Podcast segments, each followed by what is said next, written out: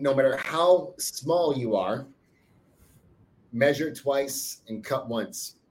And it's easier to do it as you're making your first step than it is to reverse the damage you've done by making, you know, 100 steps, right?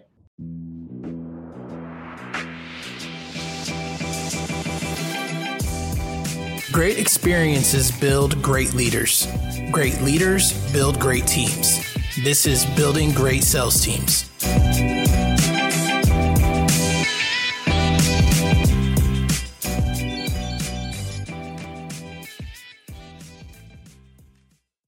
All right, guys, welcome back to Building Great Sales Teams. I got a good one for you guys today.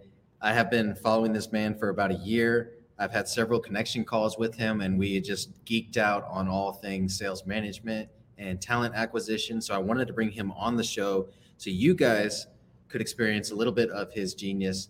I have with me today Brian Alexander. He's a sales management consultant, as well as he's got a talent optimization company called Expressing the Genius Within, and they use predictive index to hire the right talent for the right seat. So naturally, I had to have him on the show. Brian, thanks for joining us. Thanks for having me. That intro has me fired up. awesome, man. You know, we get that a lot around here. We, yeah, yeah, yeah. Uh, we've invested in it. You know what I mean? As as all things, when you have intention with it, you know what I mean. You typically get a good response from it, right? Right, right, right. I like it. So I was uh, cyber stalking you earlier, and uh, I noticed that you had a post about homeschooling. So do, do, you, do you and your, your your family do y'all homeschool? We do. I have a uh, eight year old daughter and a four year old daughter, turning five actually in April, mm-hmm. and uh, we've homeschooled from the beginning. Just kind of uh, set out to do it, and fortunately enough, have built a life to be able to support that. My wife is full time homeschooling mom and uh, CEO of the household. So uh, mm-hmm. you know, we have our roles carved out for us, and we're we're happy. I'm not going to say it's the easiest thing to do, but it's the most rewarding for sure. I love it, and I love it because uh, you know my wife was a teacher for a long time, and I don't know if you know this, but just uh, four months ago, she started her own uh, homeschool tutoring service. Okay. So she has a brick and mortar location, and if uh, students are struggling in a particular area, they'll they'll bring them into her brick and mortar location, and then she'll she'll she'll tutor them. And you know she's got her master's in uh, math instruction and curriculum, and so like that's her zone of genius, I guess you could say. Yeah, and, yeah. Uh, it's been going really well. She paid herself for the first time this month. So that okay. was pretty cool to see her go from like four months ago, not even having a location to like, I think she's got like 12 clients right now, roughly. And they're on, you know, weekly schedules, weekly tutoring schedules. And she's building a little homeschool community, you know, within her group. And she has like these events for holidays and stuff like that for them to get out of the house and just come hang out and play and all that good stuff. So it's, uh, it's been interesting seeing, you know, that dynamic because our, our, our kids have always been in public school, you know, and because she was the teacher at the school, so like naturally they went wherever she went, and then she got to spend time with them every day in between breaks and lunch and recess and whatever. And so, uh, but now you know she started her own business doing that. That's amazing. There's going to be a huge demand for that uh, within the next five years or so. I think mm-hmm. more and more parents are re-evaluating um, who they're allowing to raise their children and and uh-huh. you know let's face it they're they're your children are being indoctrinated by somebody mm-hmm. yeah values are being instilled and it's you know is it if they're away from the parents for eight hours a day you get better pray to god that you have great teachers but you know even if your teachers are great you kind of have the blind leading the blind in terms of mm-hmm. the peers the children raising the children uh, and i choose to you know I think take the harder path and, and let's let's homeschool the girls, uh, build the values we want, teach them what we feel is going to be useful and necessary. And um, but just like business coaches, you know, we use a, a ton of different co-ops, and people yeah. are always like, "Yeah, how are you going to socialize your children?" I'm like, they're not dogs. like dogs, you know, it's uh, there's plenty of things to do. There's more and more homeschooling co-ops, more people um, to be resources. That's another objection we get is like, yeah. you never went to school to become a teacher. What makes you think you're equipped to, to be able to do that? I'm, I'm like, well, nobody cares about my children more than me and my wife.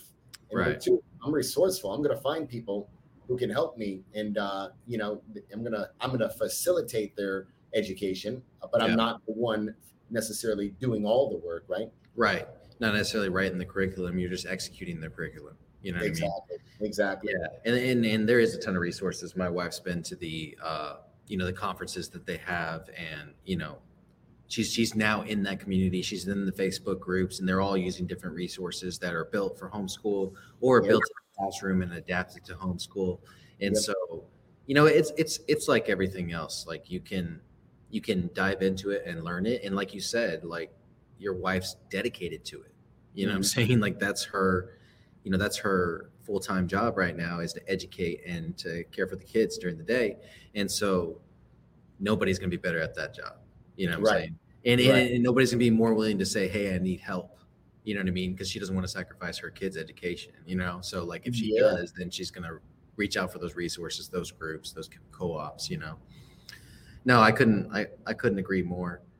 And so and that's one of the things i've realized too about the socialization piece like living out in the country now, you know, our kids are making friends with, you know, these kids that have lived out there their whole life. And you know, there's acres between houses. So it's not like you can just go knock on your friend's door, you know what I'm saying, without going through a field or down a very sketchy country road, you know what I'm saying? So we don't just let our kids like ride around the neighborhood, right? Because there's loose dogs, like there's also issues with, you know, human trafficking and stuff like that. Right. And you know that happens out there in the country. So it's like it's more of a plan thing you know? So when you think about it like and so we meet these kids and they're like yes sir. Yes ma'am. They have great manners and everything. And i'm like it's because they're constantly exposed to their parents and not their friends. You know what i'm saying? Their parents are instilling that in them and making that effort. And then yeah they are part of traditional homes where you know dad's going out working making the bacon and then mom's staying home with the kids and so even if they're not in public school, they're getting that education, that indoctrination. And they mm-hmm. are, they're way more well behaved than my kids in terms of manners and in terms of, you know, how they treat others, you know. And so I have to work harder because I'm working against the public school system or I'm working against their friends and them teaching them, you know, different stuff and and so like it is it's a it's a challenge for sure, you know. And I know that's not necessarily what this show is about, but you know, we're all about leadership, and leadership starts in the home, right? So that's right. I don't want to get too too far off track here. So yeah, yeah, but but you're right. Uh, we are leaders. I don't mm-hmm. care if you're a CEO or, or, a parent or a friend or a brother or a mm-hmm. dad. Mm-hmm. We're either leading ourselves or leading other people, and and you know, you have to be able to lead yourself to be able to lead other people. Mm, 100%. So, speaking of being leaders, uh, you lead a sales team right now. Can you kind of walk us through what the setup is? Is it all virtual? And uh, how, how you got into that role that you have right now?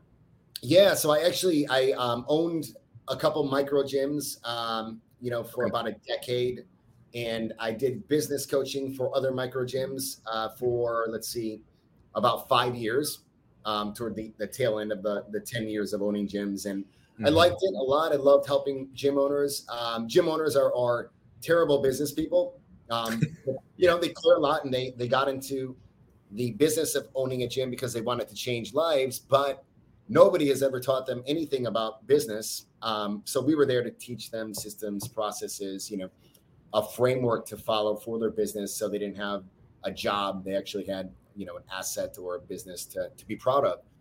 Um, so did that for a while and we kept running into kind of the, the same problems of you know they would we would have issues with with some of the the systems that we were teaching and they would have issues. And it ended up being that you know i fell in love with the people part. So the systems and processes had to happen but the people part of it was really what uh, intrigued me like putting the right people into the right seats to thrive. And that kind of is going to bleed into the the consulting company that I started yeah. um, outside of sales management, but it kind of all blends together. Um, I ended up selling my gym in January of 2020. right before the the madness, I stopped doing business coaching, and I, I kind Did you know something we didn't know? no, like two uh, months I, later, the shit hit the fan. You, I was due. Uh, I had a, I had a, a, string of bad decisions, and that was one of the best decisions. Of okay, awesome. I was due. Let's just uh, put it that way. Um, but so you know, I sold the gym. I stopped doing the business consulting for the gyms. I wanted to kind of play in a bigger pond, and mm-hmm. I started my own consulting company with for talent optimization, uh, helping companies hire and put the right people into the right seats using nice. behavioral data, scientifically validated behavioral assessments. And I was talking to a friend of mine, and this is where it bleeds back into building a, a sales team. Yeah. Um, he was like, "What are you going to do? You know, like you just sold the gym, a long time friend, and you know, you just sold the gym." I'm like, "Look, we made money selling the gym. I don't have to do anything right now. I, I have no idea what I want to do. Um, yeah. I know I'm going to build my own company, and and you know that takes a lot of effort, energy, and hard work." And he's like, "Well, you know, why don't you start with you know helping my my company?" And he told me finally what he did. He, he, had told me before, but I never really like paid attention to him. Yeah. He's like, look, I, I work for this laser company. We're in dentistry. We're kind of like the LASIK for gum surgery, and um, we basically kind of help people with all of the same health problems that you helped in the gym, but mm-hmm. from like a, a, gum disease standpoint. And yeah. I'm like, okay, whatever. Like, and he's like, well, why don't you help me with your assessments? Because I know they're looking at hiring why don't you help yeah. me with that kind of stuff and we can see if you know there's a fit where i can help you get into this company and do that and the more yeah. we kind of talked he's like you know really there's an opening in new york i think actually the more i talk to you the more i think you'd be really good at this and it's entrepreneurial and he yeah. you know sputtered off all the the the benefits he took two months out of the year sabbatical mm-hmm. i love you know kind of a work life balance at that point especially after being an entrepreneur and you know not really having much of it and uh, you know, I just ended up saying, shoot, you know, it, I started right before the lockdowns. I started right during COVID. I'm like, you know what, I'll give it a shot. Mm-hmm. And COVID happened. Um, the whole business model changed. The whole world changed. Uh, did a lot of virtual appointments. I was drinking from a fire hose, kind of learning um, dentistry and laser physics. Um, the the benefit though was because we went virtual, the mm-hmm. volume of, of calls and webinars that we hosted and, and presentations that we did virtually was like 10 times the normal amount. Yeah. So I was able to kind of learn at a very fast clip because of the volume um, that I was mm-hmm. exposed mm-hmm. to. And um, after the first year, you know, we did really well, crushed it. Um, and, he, and our director's like, look, I want to build out a sales team.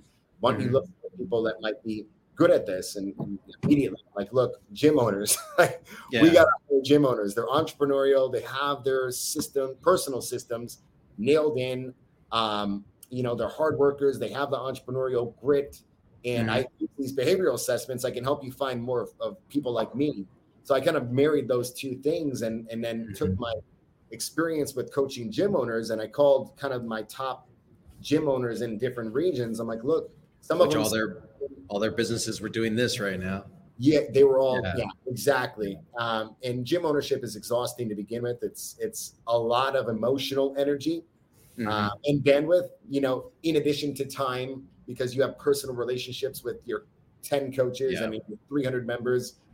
So you know, I was able to kind of talk to a lot of them. I got seven. I, I built a team of seven or eight gym owners um, mm-hmm. in the whole organization and underneath me to do what I did and replicate the, the success that we saw and my director saw, you know, in the 10 years prior to me joining.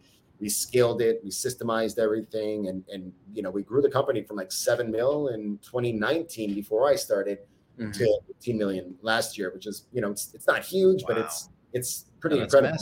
Massive. that's massive.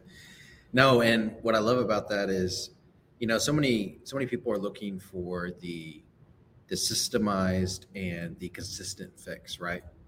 When there's opportunities in the way markets change and there's opportunities in niches, you know, they can go after and capitalize on those. Like in your case, it was, you know, you knew the gym, the gym business was going downhill because of COVID and it, it was going to be in the gutter for at least a couple years, right?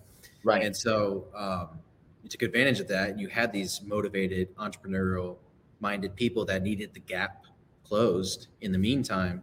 And so you were able to recruit a team of gym owners to sell dental laser equipment. I mean, if if that's not like square peg round hole, you know, from outside looking in, but I feel like, you know, and I don't want to get too into this yet because I do want to talk about some sales management stuff, but I feel like because of your talent optimization background, you were able to recognize, hey, these are the same people.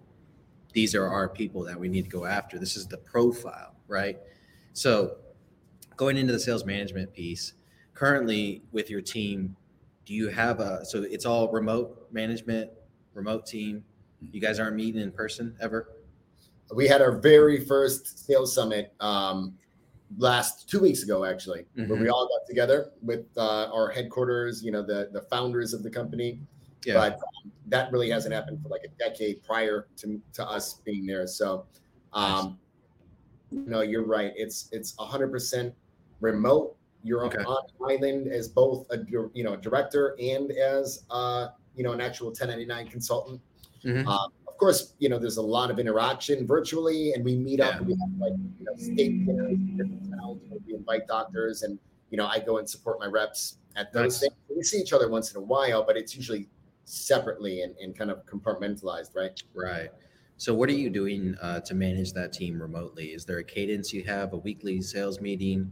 Is there a daily check in? You know, yeah. can you walk us through some of those systems that you have in place? Yeah, yeah. I mean, obviously, you know, tools, Asana and Slack are, are some of the big tools that we use to manage mm-hmm. um, collaboration, communication, things of that nature. Um, um, uh, non-negotiable weekly Monday morning kickoff, no matter what, um, with my sales team. Um, I love that. Just address any challenges. I mean, you know, this organization is it's kind of like bottling lightning and um, you know organized chaos right? Like it, when i came in there was no no actual concrete sops or systems. Right. Um, and then add in the remote piece it makes it a lot more challenging. You know you can send as many emails as you want to. Doesn't mean they've read them or they've had time to um, uh, really understand them or even right. work on them right? So that monday morning mandatory kickoff is is huge um, not only to just cross off items that are outstanding, um, but also just be a sounding board and and uh, uh, mm-hmm. you know mm-hmm. peer group for your team members to say, hey, you know, I'm having a hard time here. What's working for you? Three or four yeah. people, five people. Um, so that works really well. I, I would never change that.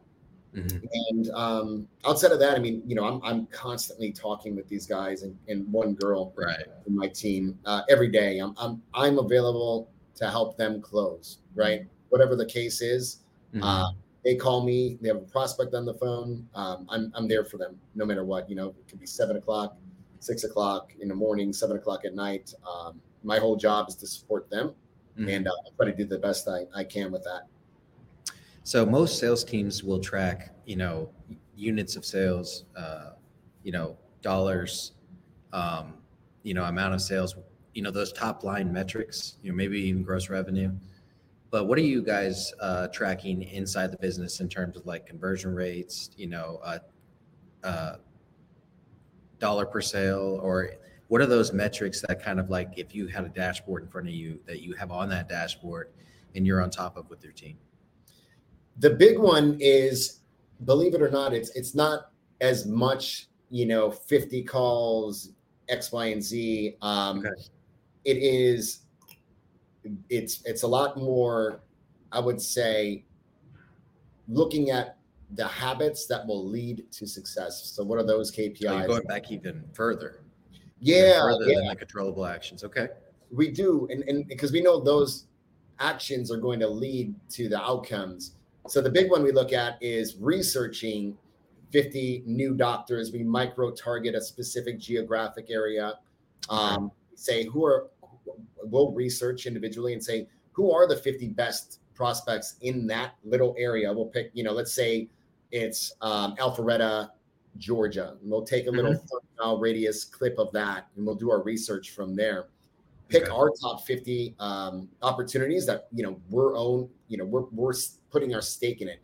Who are we going to spend our time, energy, effort, and money on in order to yield the best results? So we, we do that on a weekly basis.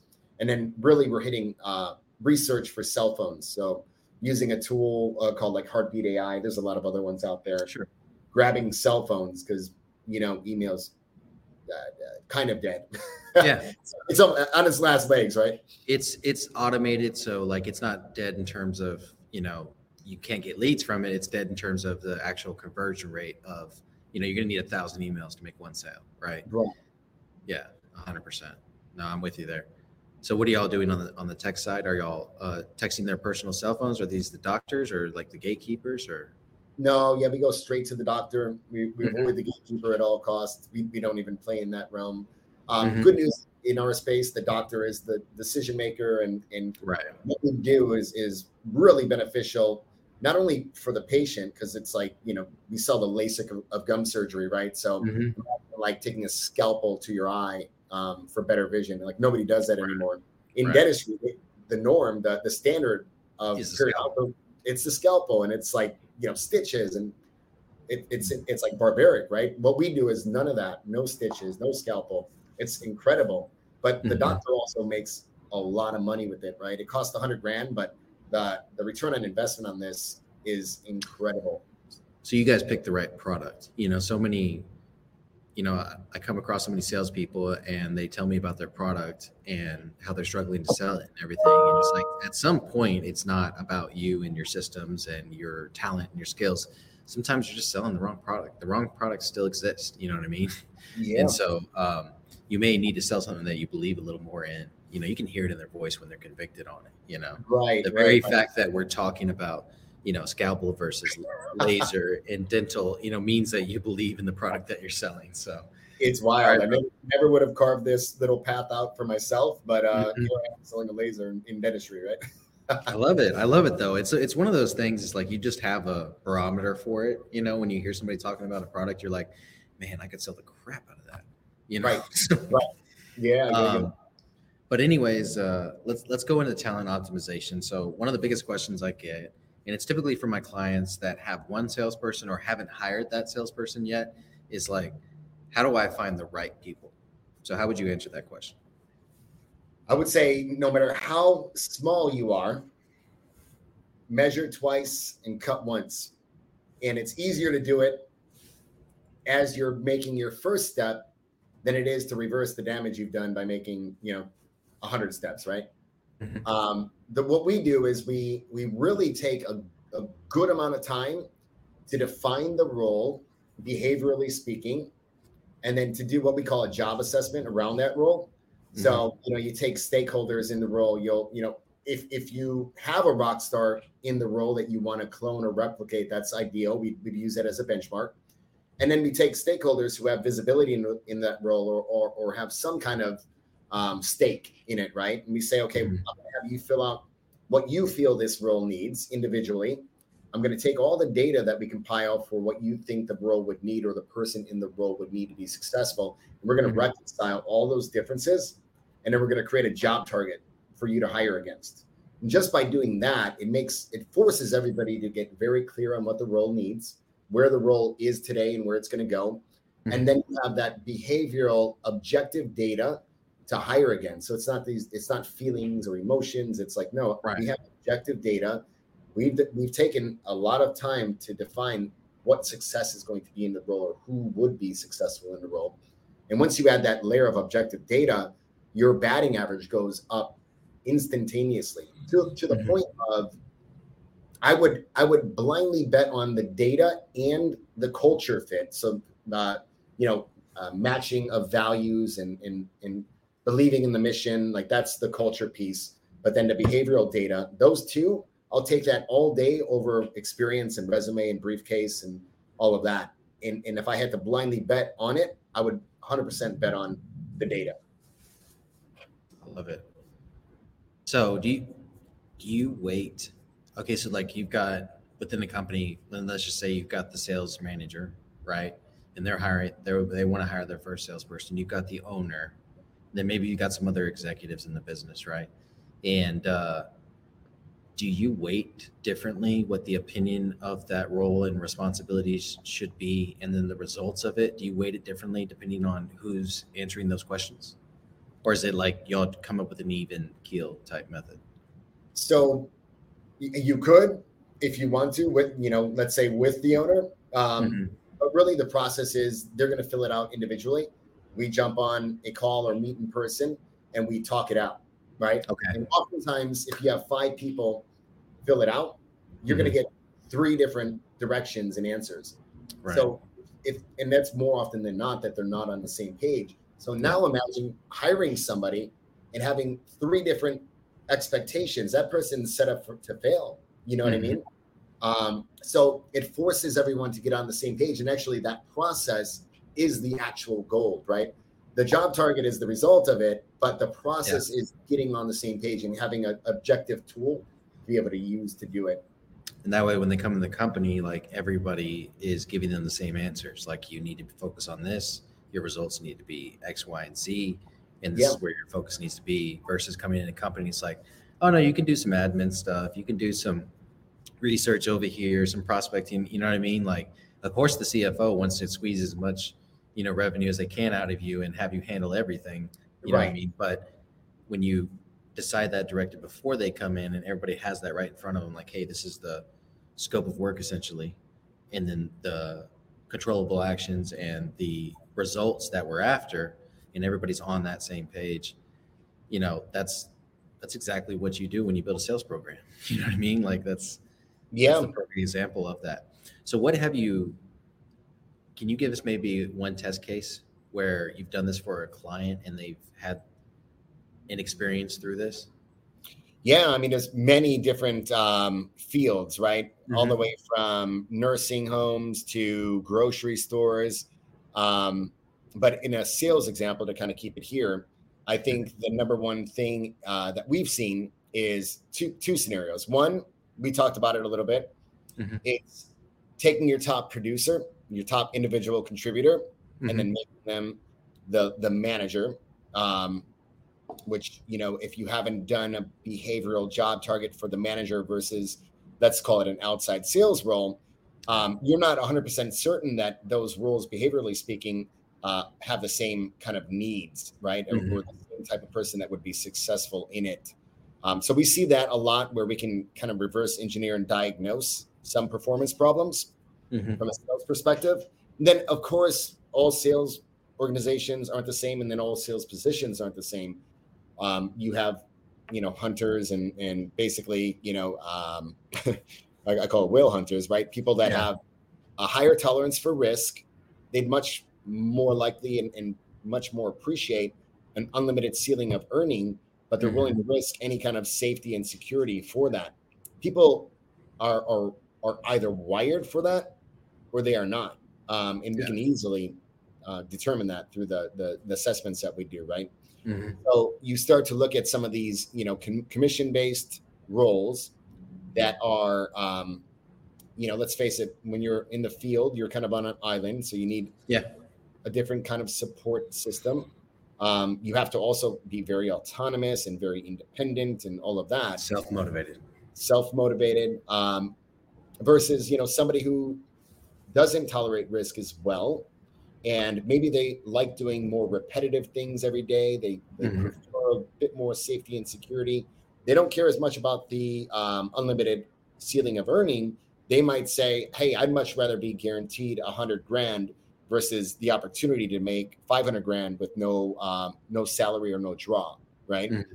So those two people are very different as well. Looking at like okay. a farmer, relationship builder, cultivator versus a hunter.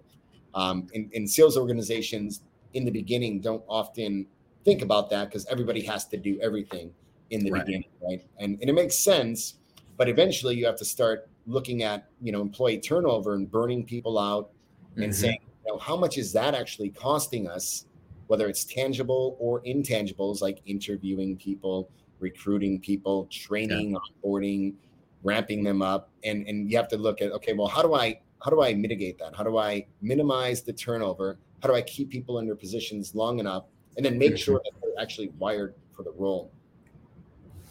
Now that makes a lot of sense. And honestly, those profiles that you're kind of walking through just by themselves could really help sales organizations and just business owners target their next hire. You know what I mean? Especially when it comes to sales and understanding, you know, all right, what's your history?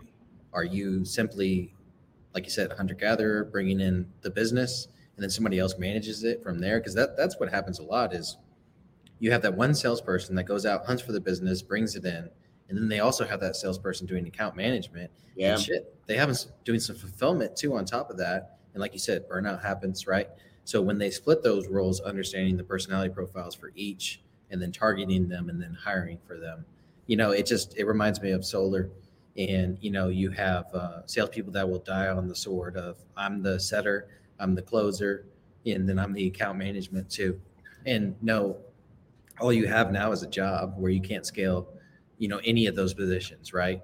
And so, you know, what it's turned into is the setter, and all they do is bring in the leads, set the appointments, the closer goes in and closes the appointments, and then you have the project manager that manages the account from inception to uh, turning the power on, essentially.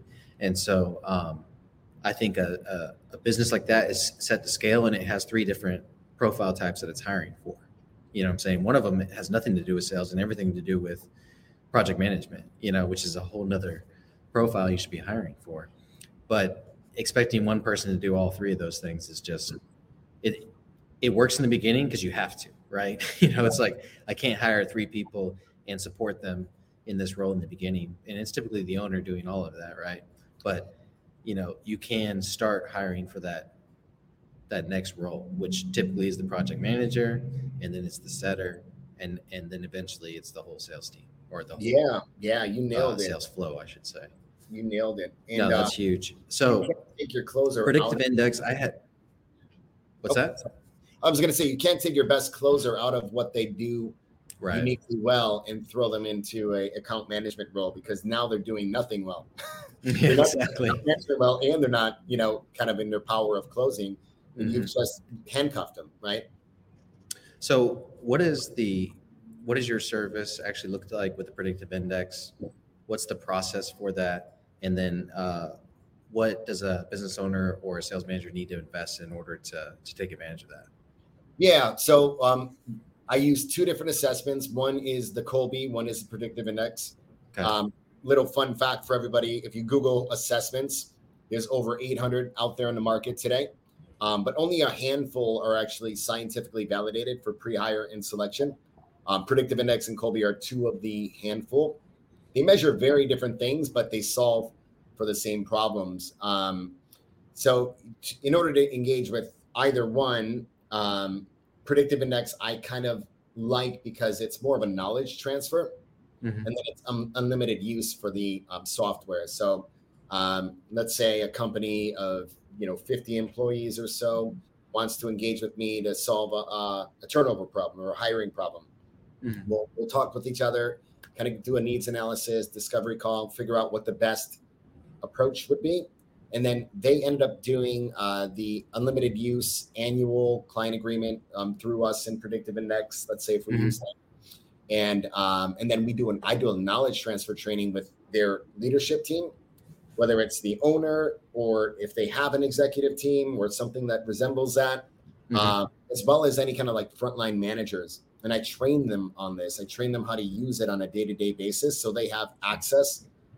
on a live basis to be able to use this to solve the problems as they're going. Um, and then I sit on their bench, right? I'm, I'm kind of like shotgun in the car. They right. call me, text me, email me, however they want to get a hold of me. I'm I make myself very available. Mm-hmm. Uh, to be able to help them solve their their kind of people problems or create job targets or even just serve as a uh, mediator to talk through some of the job targets for the process I talked about a little bit. Gotcha. And then so you've got the the 50 person company. What about someone that's like, you know, is this scalable down to someone that just wants to hire their first sales manager or their first sales role? Yeah, yeah, and that's where the Kolbe index comes in. It okay. measures um, slightly different things, right? So predictive index me- measures motivating drives and then the needs and behaviors that you can predict of those motivating drives. So very unique, okay. um, very repeatable, um, measurable, repeatable over time. It's stable as well. Kolbe mm-hmm. is also very stable over time. It's who you are, how you're hardwired. Literally, mm-hmm. it doesn't change over time. Um, a little more scalable because you can just do one person whether it's an individual you're coaching or a job target for just one person.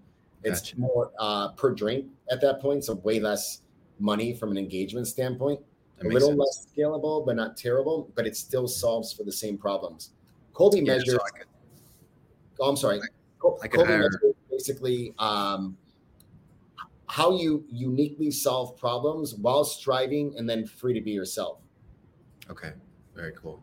So I could hire for a sales manager and then turn around and hire for like a project management person and then turn around and and hire for this other person and it's you know more of a per hire basis correct correct awesome. whereas the other one's un- unlimited use and you know you get as many hires as you want okay so what's next for for your consulting company on the predictive index standpoint like are you guys looking for certain opportunities or is it more just scaling it slowly over time yeah, from from a business standpoint, for myself, we're growing. Um, I'm a solopreneur with uh, VA, and then I enlist um, other master trainers if I have like larger groups. Let's say it's a, a, a executive team and frontline managers of 30. Yeah. I'll bring in somebody to to help me facilitate that, um, just mm-hmm. from a coverage standpoint. But I travel all over the country.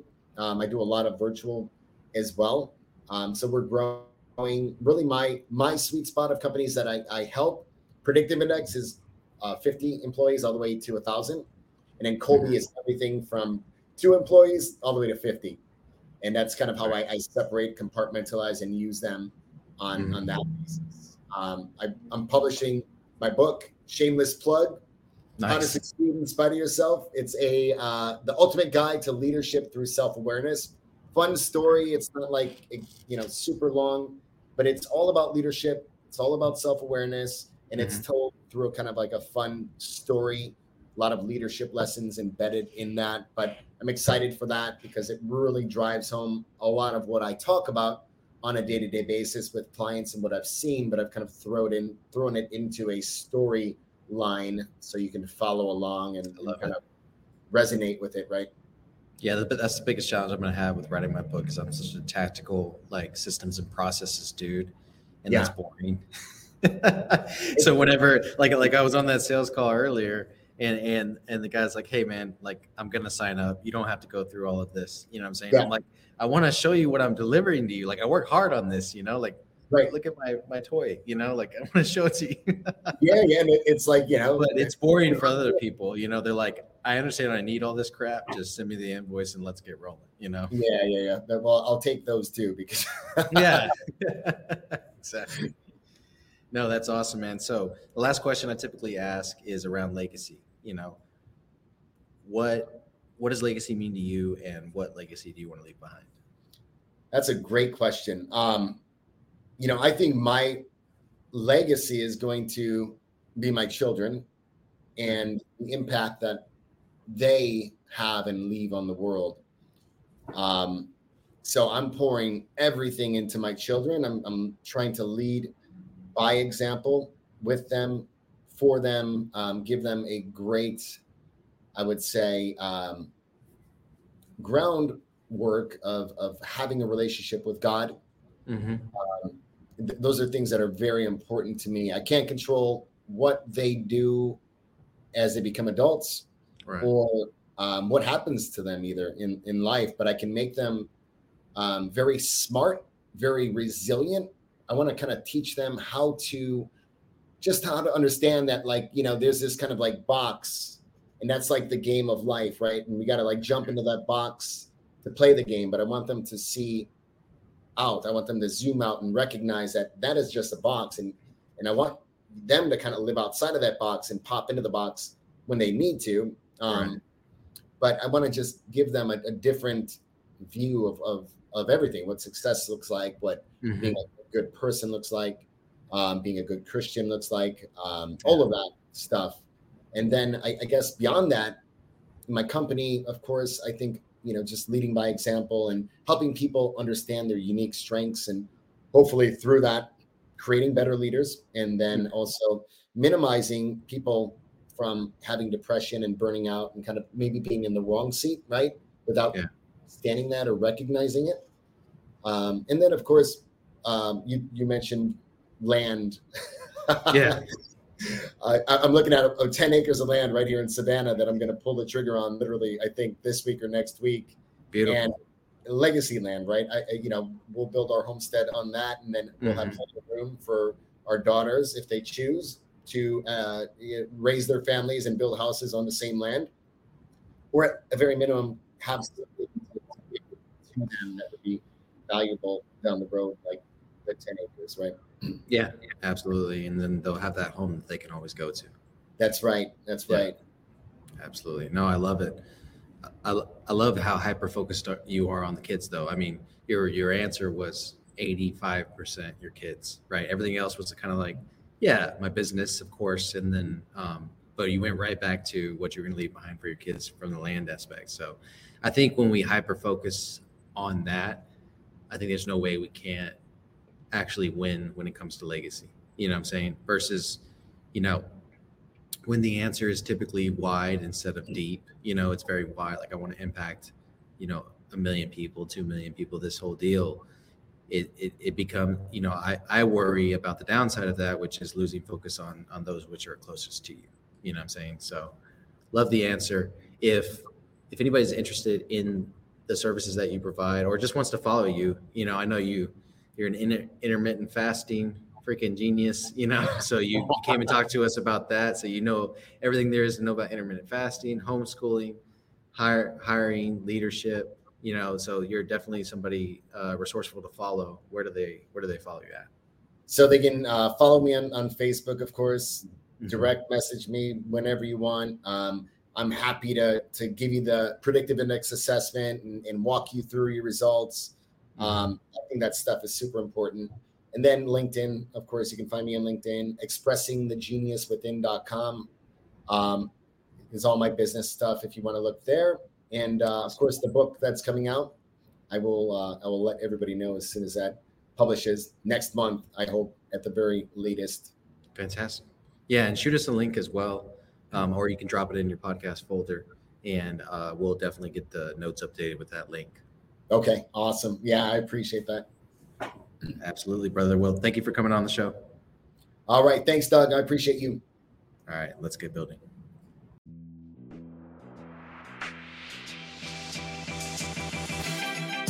Thank you for joining us on this episode of the Building Great Sales Teams podcast. We really do appreciate it. As you know, we believe that great leaders build great teams. How do you become a great leader? You learn from the greats. Join us at the Million Dollar Mastermind put on by Ryan Stewman in Frisco, Texas, and learn everything that you need to learn to be that great leader. The link will be in the description below. As always, we ask that you like, share, and subscribe wherever you consume podcasts so you can stay up to date with the Building Great Sales Teams podcast. Let's get building.